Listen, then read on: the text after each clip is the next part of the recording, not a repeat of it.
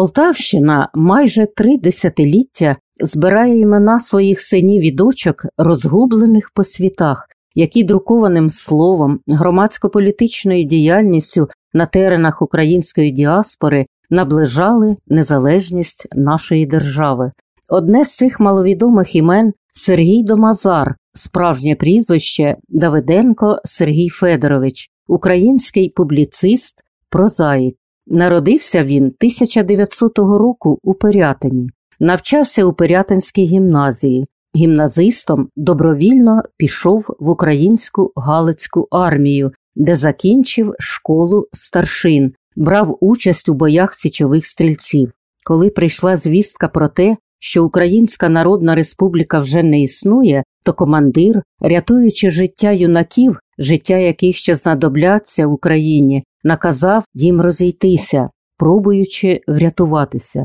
На долю юного Сергія випало чимало випробувань, крах ідеалів, тяжке одужання від тифу, перебування під арештом ЧК за крок від розстрілу. Нарешті, взявши прізвище загиблого друга до Мазар, 19-річний хлопець добирається з під Кам'янця на рідну Полтавщину, живе під чужим іменем, перебуваючи постійно під страхом викриття. У здібного до навчання юнака було велике бажання вчитися, але він не міг і мріяти про вищу освіту. Потрібно було думати про те, як вціліти під невсипним оком органів. Кочове життя, переїзди з місця на місце, зміна роботи, суфлер у театрі Березіль, коректор у друкарні, учень скульптора Івана Кавалерідзе, викладач німецької мови у Київському ветеринарному інституті. Коли фашисти окупували столицю, Сергій влаштувався викладачем української мови у Києві, а 1942 року був вивезений на роботи у Тюрінгію.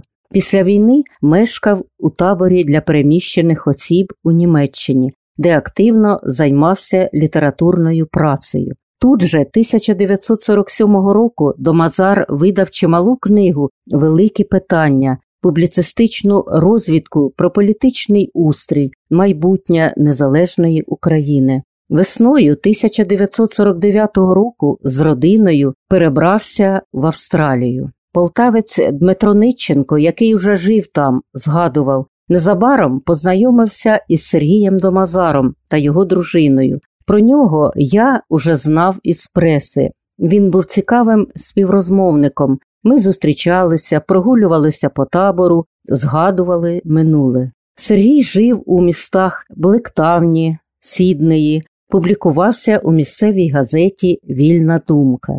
У серпні 1949 року він написав пам'ятну для українців Австралії публіцистичну статтю Чи любите ви Австралію? Тим, хто не знає, що таке жити далеко від рідної землі, хочеться нагадати слова Лесі Богославець, доньки Дмитра Ниченка. Яке важке слово емігрант. Українські емігранти потрібні були Австралії як дешева робоча сила, як робітники на різні тяжкі роботи, куди неохоче йшли місцеві жителі. Сергій Домазар, як і сотні його земляків, жив у спеціальному робітничому таборі, важкою фізичною працею заробляв право жити у цій країні. В перші важкі місяці на далекому зеленому материку і вийшла стаття, яка прозвучала в унісон статті полтавця письменника Івана Багряного Чому я не хочу повертатися на батьківщину. Автор говорив про те, якою відкрилася Австралія українцям-емігрантам. Нам подобається Австралія, ми тут, напевне, звикнемо, поволі вростемо в австралійську землю, і якщо нас приймуть у своє коло, хто зна, яка наша доля. Але Сергій Федорович відзначав, наголошував, що українці не стануть австралійцями тією ціною, якої їм пропонують. Вони не забудуть Україну, цього ніколи не станеться.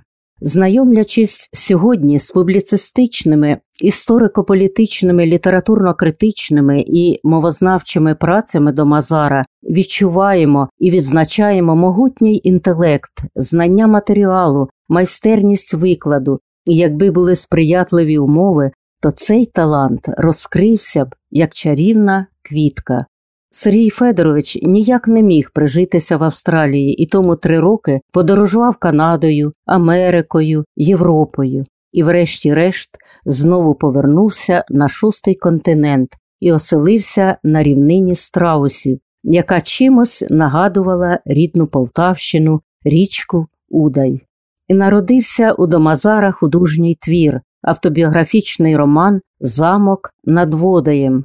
Події в ньому відбуваються на початку ХХ століття у провінційному полтавському містечку Драбатин. Це рідний авторові Пирятин. Річка Водай це Припирятинський Удай, рула це річка Сула, а замок це не замок із середніх віків, а назва району містечка. Особливе місце в романі займає показ подій визвольних змагань нашого народу, пережитих юним серцем, бачення епохи, за словами Олега Ольжича, хижої, як вовчиця, очима молодого краянина. А ще автор мав би право додати до назви роману ще такі слова або виховання почуттів, і тоді він мав би назву Замок над водоєм або виховання почуттів. Це не випадковість, адже автор в романі пробував дати відповідь на загадку, якою стає людина, виходячи з дитинства і юності в доросле життя.